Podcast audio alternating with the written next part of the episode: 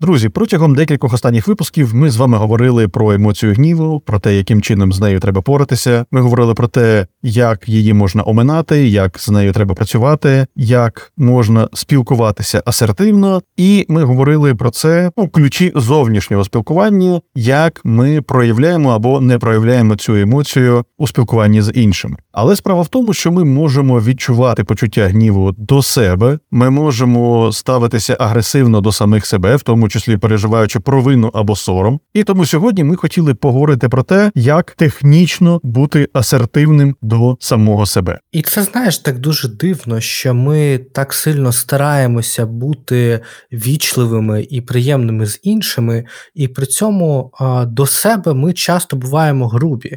Одна з таких моїх улюблених психотерапевтичних запитань, якби інша людина до вас зверталася і спілкувалася з вами так само, як ви спілкуєтесь самі з собою, чи спілкувалися б ви з цією людиною? І я так розумію, відповідь напевне була б ні. І тому сьогодні ми з Сашою вирішили поговорити про терапію, сфокусовану на співчутті.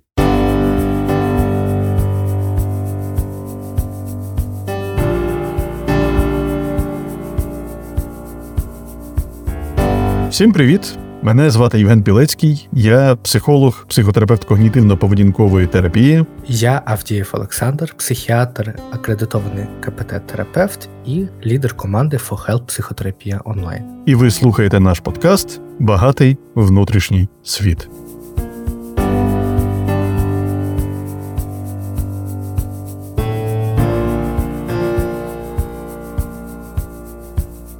Саша, ти знаєш, мені дуже сподобалася твоя перша фраза про те, що ми можемо оцінювати ставлення до себе через ставлення до іншої особи. Мені іноді доводиться з клієнтами, е, які мають певні упередження або певні переконання щодо власної дефективності, негативності, говорити щось наступне. Скажіть, будь ласка, ті речі, які ви говорите про себе, ну, наприклад я не вдаха, або я людина, яка не є вартою прийняття, любові, або якісь інші подібні речі, чи змогли б ви те саме сказати у вічі іншій особі? Ну і люди, звичайно, кажуть, та ні, звичайно, іншій людині я навряд чи би зміг прямо ось так в обличчя в безпосередній бесіді сказати. І у мене завжди виникає питання: добре, якби це, наприклад, було по відношенню до ваших близьких ви б точно не змогли. Можливо, до ваших друзів ви б їм сказали, якщо вони вас питали, знаєш, мені здається, що я не вдаха, то напевне ви б відповіли так, так, звичайно, я дійсно бачу, що ти не вдаха, і я до тебе ставлюся як до невдахи. І клієнт, як правило, відповідає: Ні, другові я теж не міг би це сказати. І тоді я ставлю третє питання: добре, можливо, ви могли б це сказати якісь не знаю, пересічній особі з вулиці, якщо вона йде. Якщо вона йшла, не знаю, плакала і всім розповідала про те, що вона не вдаха, і ви б до неї підійшли, так ніжно приобняли за плече і тихо прошепотіли на вушко. Так, дійсно, ти не вдаха. Людина, звичайно, на цьому моменті сміється і каже: Ні, ні, звичайно, навіть мало знайомій людині я б навряд чи таке сказав. І у мене завжди виникає питання: то чому найближчій, найріднішій людині, яка у вас тільки є, і це ви самі, ви можете таке сказати. Чому, як то кажуть в народі, це інше? Е, знаєш, е, я так думаю зараз про те, що у мене є трохи інший терапевтичний досвід, і у мене клієнти часто кажуть: ну так, звісно, я б сказав. Мені треба ну треба ж якось мотивувати людей, якось підганяти. Я ж хочу, щоб там, як в фільмі Згадують часто фільм Одержимість про того барабанщика, який е, досягав навіть там зі зламаною рукою, заставляв себе грати. І тут мені на допомогу часто приходить метафора, якою поділилася моя улюблена супервізорка, президентка УАКПТ Валентина Поробій. Вона розповідає про метафору двох інструкторів. Уяви, що тобі треба йти в гори і там піднятися на вершину. І тобі треба вибрати одного з двох інструкторів. Один інструктор він е, підбадьорює, каже тебе, що Окей, ти послизнувся, нічого страшного, вставай, підемо далі, і ми подолаємо цей шлях. Інший інструктор каже, він сміється з тебе, підколює, каже: Ну, come on, ну що, ти не можеш нормально взяти оце свій льодоруб і піднятися у скелю. І, звісно, ну, з яким ти хочеш іти. Можливо, навіть можливо, що з другим інструктором ти піднімешся скоріше для того, щоб якомога скоріше закінчити цю подорож. Але з яким інструктором у тебе будуть більше задоволення від того, що підіймаєшся, і з яким ти інструктором захочеш другий раз підійматися на цю гору.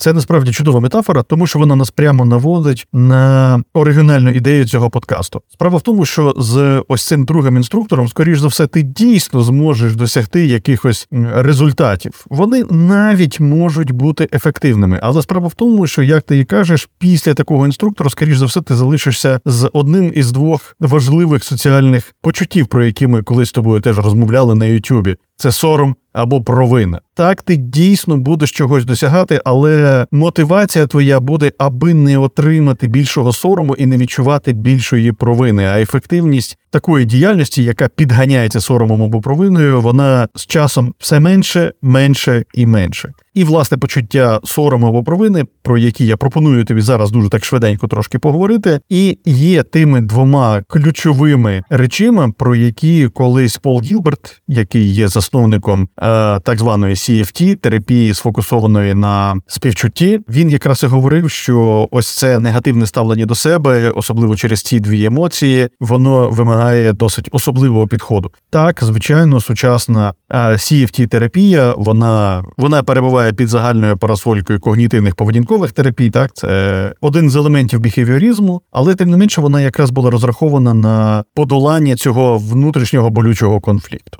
Ну, давай тоді е, просто проговоримо, бо як не дивно для більшості людей, навіть для людей-психотерапевтів, є великою несподіванкою, що означає слово сором і що означає слово провин. Основна відмінність е, сорому від провини, що провина у нас це відчуття дискомфорту за якусь дію або відсутність дії, тобто я щось зробив або не зробив е, щось не таке. І це часто е, такий внутрішній голос критик про те, що я щось роблю так або не так. Це якийсь голос, який коментує мої дії, коли я роблю або не роблю щось так, як має бути у моїй уявленні доброти, етики, цінності і так далі. Відчуття сорому це значно токсичніша історія, це про аутентичність, що зі мною щось не так. У схемотерапії навіть є ціла схема, первинна схема дефективності і сорому. Це відчуття, що я якийсь не такий, зі мною щось не так. І також у нас є різна дія, до якої спонукається, ем, напевно, правильніше казати, почуття, а не емоція. Так? Тобто у історії з е, провиною це е, заклик до дії, я маю якось виправити те, що. Е, відбувається у історії з соромом я маю сховатися, бо я є проблемою, зі мною щось не так, і ми тікаємо від чогось. Давай я підведу такий короткий підсумок. Е, що сором і провина вони в цілому є спорідненими почуттями слеш емоціями. Вони є, як я можу зрозуміти з твоїх слів, соціально направленими емоціями, і найголовнішим у них є те, що провина це про дії або бездіяльність, тобто певну різницю між тим, як я в ідеалі мав робити або не робити, і те, що відбулося насправді, те, що я зробив або не зробив, супереч своїм ідеалам. Е, неважливо, чи є вони істинними ідеалами, чи це якісь е, примарні або ілюзорні ідеали. А почуття сорому це почуття власної дефективності, тобто з моєю природою щось не так, з моїми якостями щось не так, з тим, що я як особистість є якимось не таким. Тобто, знову ж таки, є якась ідеальна картина, яким я маю бути. Не просто вести як при провині, а яким я маю бути, і яким я, на жаль, з точки зору сорому є насправді. Правильно? Абсолютно вірно.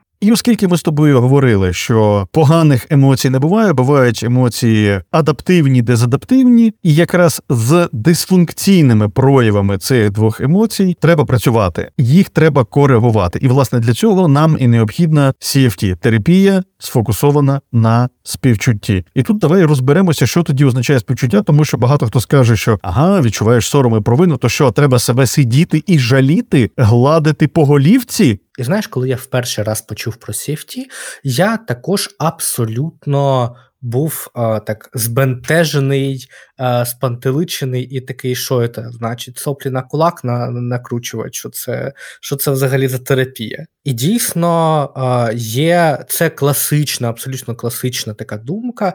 і CFT, теорія CFT каже, що не є співчуття до себе. Так? Тобто співчуття до себе це не жалість до себе. Жалючи себе, люди занурюються у власні проблеми і забувають, що в інших є схожі проблеми. Їм видається, наче в цілому світі страждають лише вони. Жалість до себе має тенденцію підкреслювати егоцентричні почуття, розлуки з іншими і перебільшувати ступінь особистих страждань. Натомість співчуття до себе дозволяє побачити переживання себе і інших без відчуття ізольованості і роз'єднання. Знаєш, е, ми часто кажемо про те, що співчуття до себе це потурання своїм слабкостям, але це також не так, бо турбота про себе, самоспівчуття це не заказати Макдональдс 12 часов ночі. Так, це ой, мені так жалко себе. Я там закажу глово, об'їмся тих бігтейсті для того, щоб е, мені було поліпше. Ні, це також не про співчуття. Співчуття до себе це почути свою потребу і не тікати від неї, побути з нею так? І е... і тут я тебе підхоплю. Е, Скажу, що Пол Гілберт, коли описував ось це співчуття або самоспівчуття, ми іноді можемо сказати, він, окрім розуміння потреби, він вводить ще один важливий параметр: е, це не просто відчування потреби але і активне та асертивне її задоволення. Тобто, це одночасно є певний заклик до адекватної діяльності. Це не просто про саможаління або ще щось таке, а це е, як ти як ти дуже правильно сказав, це бачення наших е, потреб. І по-друге, дуже важливо, що це спрямування на їхнє адекватне задоволення в адекватний час, в адекватних умовах і в адекватний спосіб. Знаєш, ми зараз так будемо плавно, я так розумію, переходити до теорії safety терапії, і е, я тут подумав про те, що.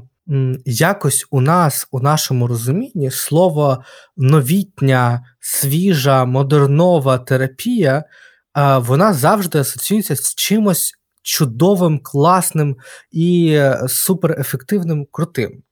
І, е, ну, звісно, діти там це квіти життя, і це все добре.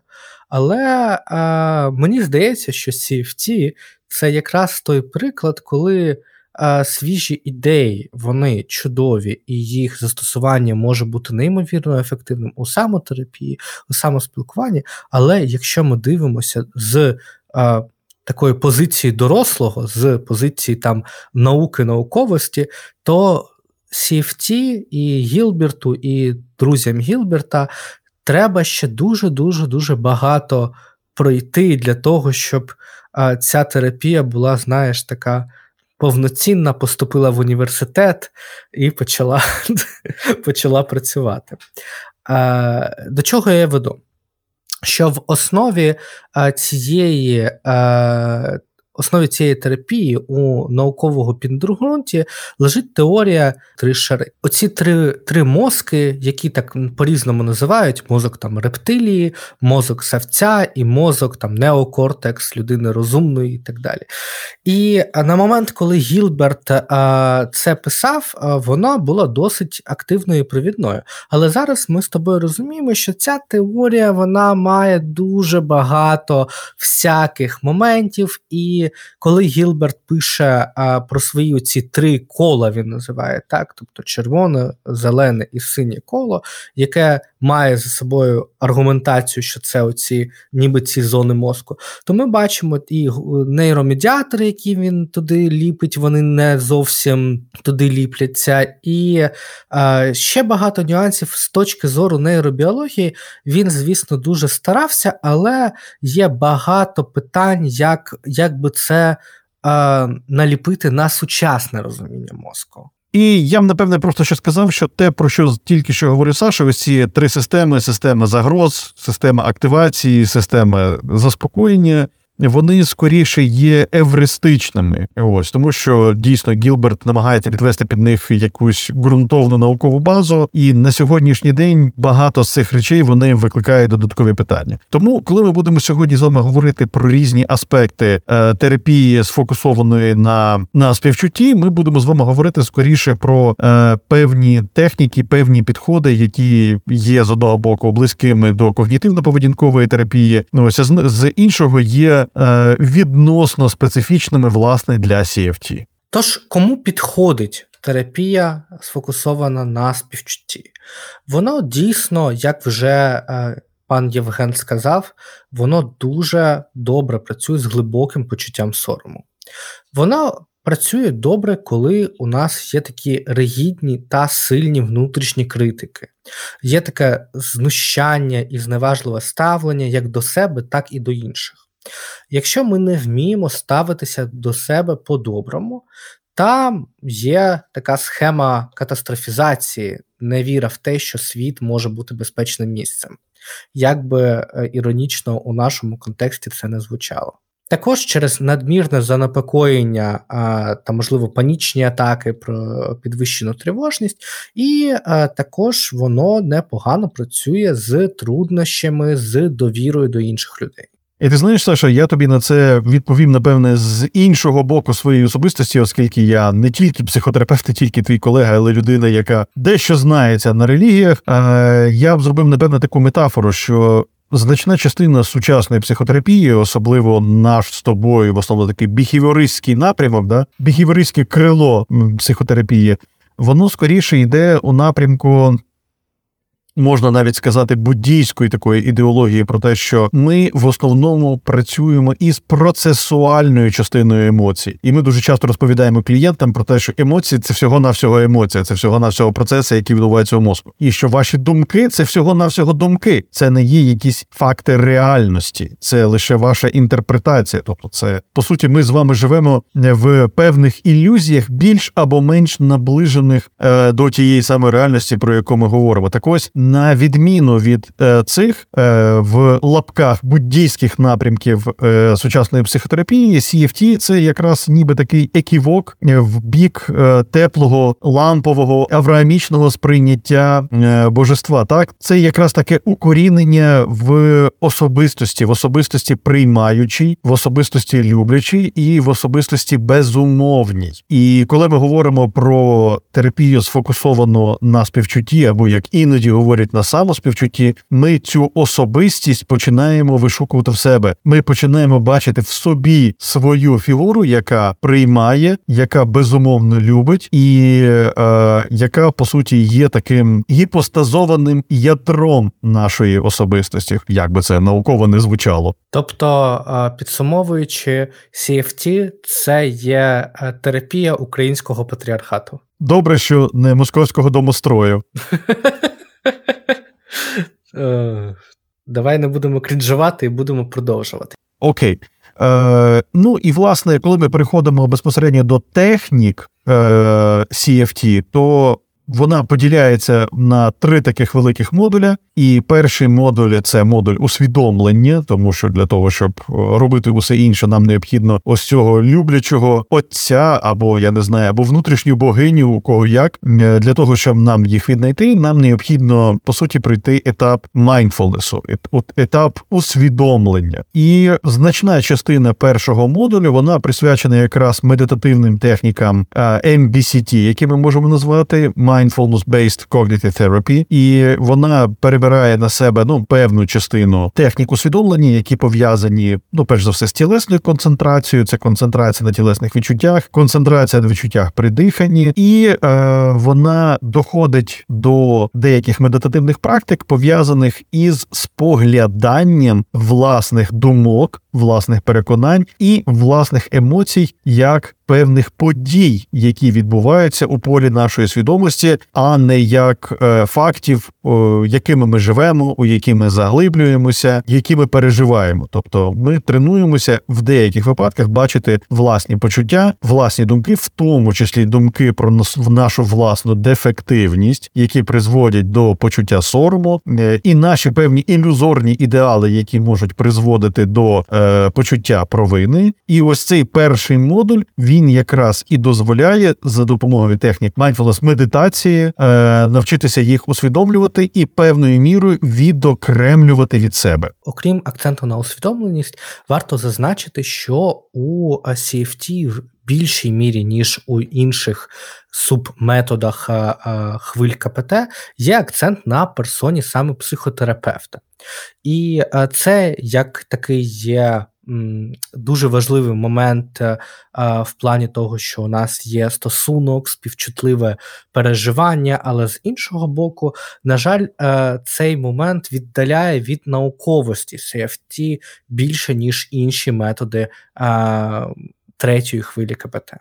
Окрім е, достатньо провідної ролі психотерапевта як моделі цього співчутливого ставлення до самого себе. Окрім цього, в cft терапії є ще декілька модулів, і в деяких вона зближається скоріше з КПТ, а в деяких вона зближується з схемотерапією. Чому так? А, Тому що є модулі пов'язані із так званими співчутливими мисленням і логікою. Є модулі пов'язані із втіленням співчуття на практиці. І якщо перше це дуже схоже на когнітивно-поведінкову роботу, реструктуризацію глибинних переконань і правил життя, тобто ми це можемо робити в рамках, наприклад, сократичного діалогу, коли терапевт допомагає людині побачити певні хиби у негативному мисленню про себе і дозволяє змінити певні установки і підлагодити когнітивні викривлення, які які заважають людині переосмислити е, ставлення до себе, то друга частина яку ми можемо назвати втілені співчуття на практиці, це дуже часто такі схемні. А ще колись це були гештальтистські методи, наприклад, роботи з порожніми стільцями або порожніми кріслами, як вони називаються.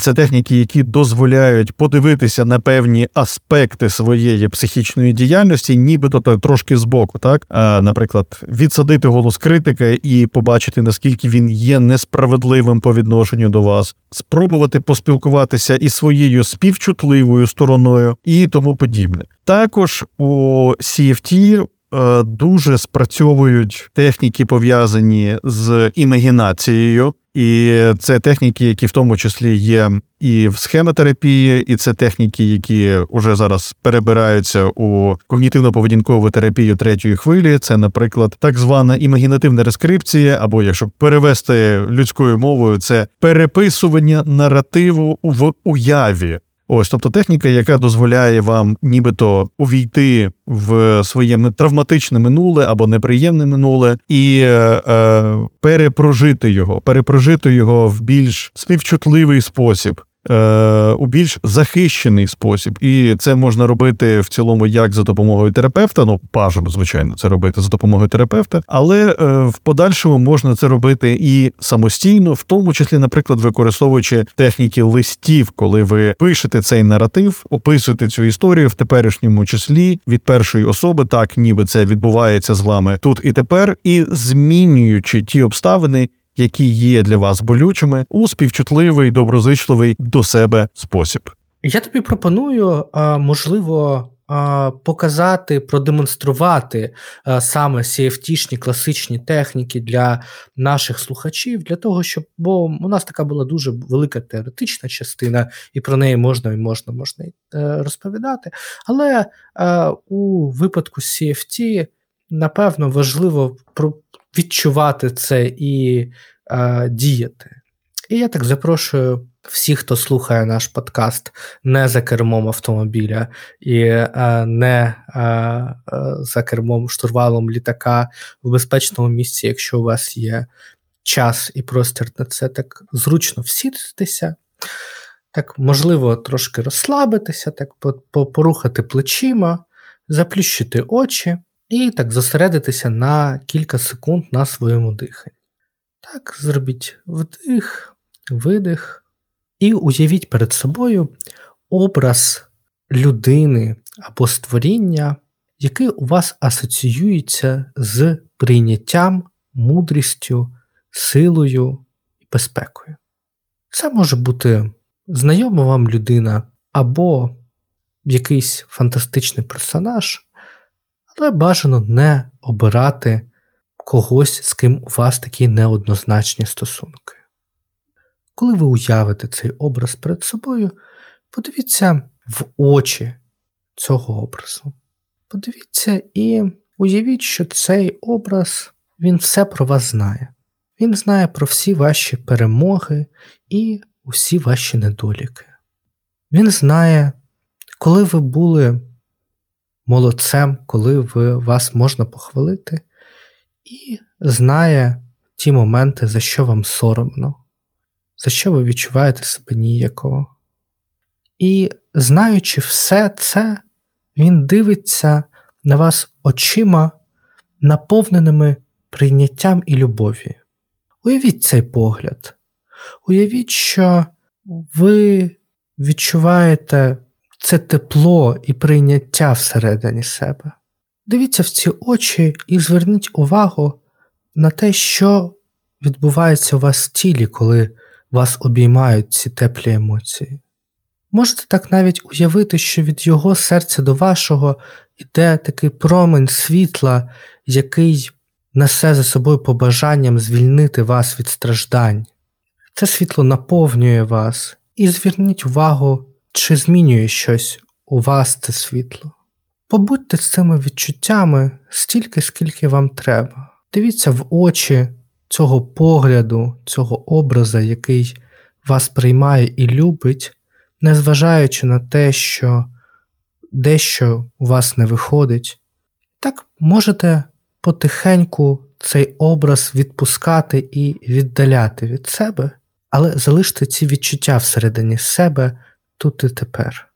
І коли будете готові, можете так відчути кімнату навколо, відчути землю під ногами, стілець під вами і розплющувати очі. Женя, який образ прийшов до тебе, коли ти це робив? Е, Знаєш, Саша, у мене виник перед очима образ Гендальфа, який був чомусь дуже схожий на тебе. Тобто Гендальф рудий. Ну, приблизно так. Е, Ти знаєш, я після цієї техніки хочу сказати, що е, для багатьох вона може видатися трохи дивною, можливо, якоюсь ледь не езотеричною, е, якоюсь такою поп-психологічною, але насправді це не так. Е, Є досить цікаві дослідження, які говорять про те, що ось такі імагінативні техніки вони е, мають виражений терапевтичний ефект, і ем, є вже дослідження, які говорять, що ті ділянки мозку, які відповідають за менеджмент наших емоцій, в тому числі сильних неприємних емоцій. Вони досить слабо відрізняють реальність і вигадані образи, тобто для них це все одне і те саме. Тому так звані імагінативні техніки або техніки уяви вони мають виражений, активний і ефективний вплив на трансформацію або навіть просто на корекцію негативних емоцій. Тому ви дійсно можете зробити цю вправу, яку так е, чудово провів Саша, незважаючи на те, що вона може в перший момент здаватися вам дивною, може навіть трохи крінжовою. Але якщо ви переборете себе і реально спробуєте це зробити, ви можете здивуватися, наскільки це ефективно і добре може вплинути на е, не, не тільки на ваші емоції, але на в цілому стан такого психічного самопочуття. Я навіть доповню тебе, що є дослідження, які вказують, що ті зони мозку, які активуються при імагінативних рескриптингах, наприклад, це ті самі зони мозку, як і ті, коли ми. Реально проживаємо досвід.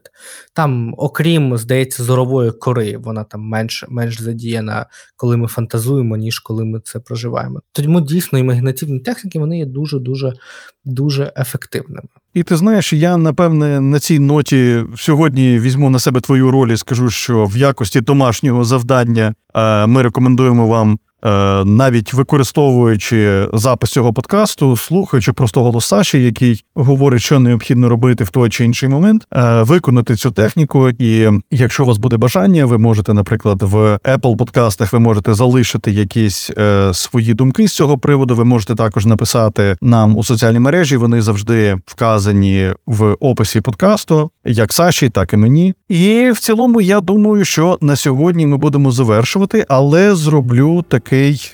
Невеликий анонс на майбутнє. Справа в тому, що тоді, коли буде виходити цей подкаст, е, ми пройдемо вже річницю початку великої війни, вторгнення і нападу Російської Федерації на нашу країну. І е, ми хочемо дуже поговорити наступного разу про те, яким чином нам працювати з дуже важливим таким аспектом війни це почуттям втрати з почуттями горювання і втрати. І тому я якраз пропоную, Саша, якщо ти не проти, щоб ми з тобою якраз при записі наступного подкасту підняли цю тему. Я вважаю, що вона для багатьох наших слухачів може бути е, і корисною, і дотичною, тому що це не тільки втрата іноді людей. На жаль, на жаль, е, таке може бути, але і в тому числі це втрата життєвих орієнтирів свого міста або села. Це може бути втрата речей.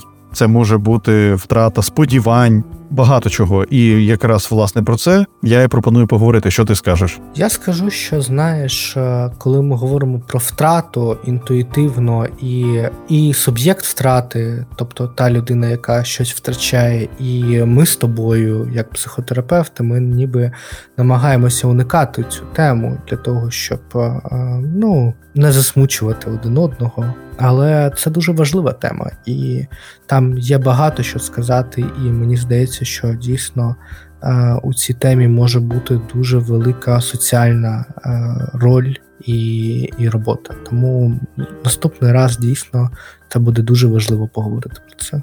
І власне ми спробуємо, щоб е, подкаст про втрату вийшов трошки раніше, ніж зазвичай. Так, ми його спробуємо записати набагато раніше. Ну і в принципі, на сьогодні будемо вже завершувати. Наш подкаст добігає кінця. Я нагадаю, що він називається Багатий внутрішній світ. Е, З вами, як завжди, ми. Я Євген Пілецький, психолог, психотерапевт КПТ. І я Олександр Авдієв, акредитований КПТ-терапевт і лідер команди For Help Психотерапія онлайн. Ну що ж, не перемикайтеся, залишайтеся з нами. Далі буде тільки цікавіше. І друзі, до зустрічі! Слава Україні!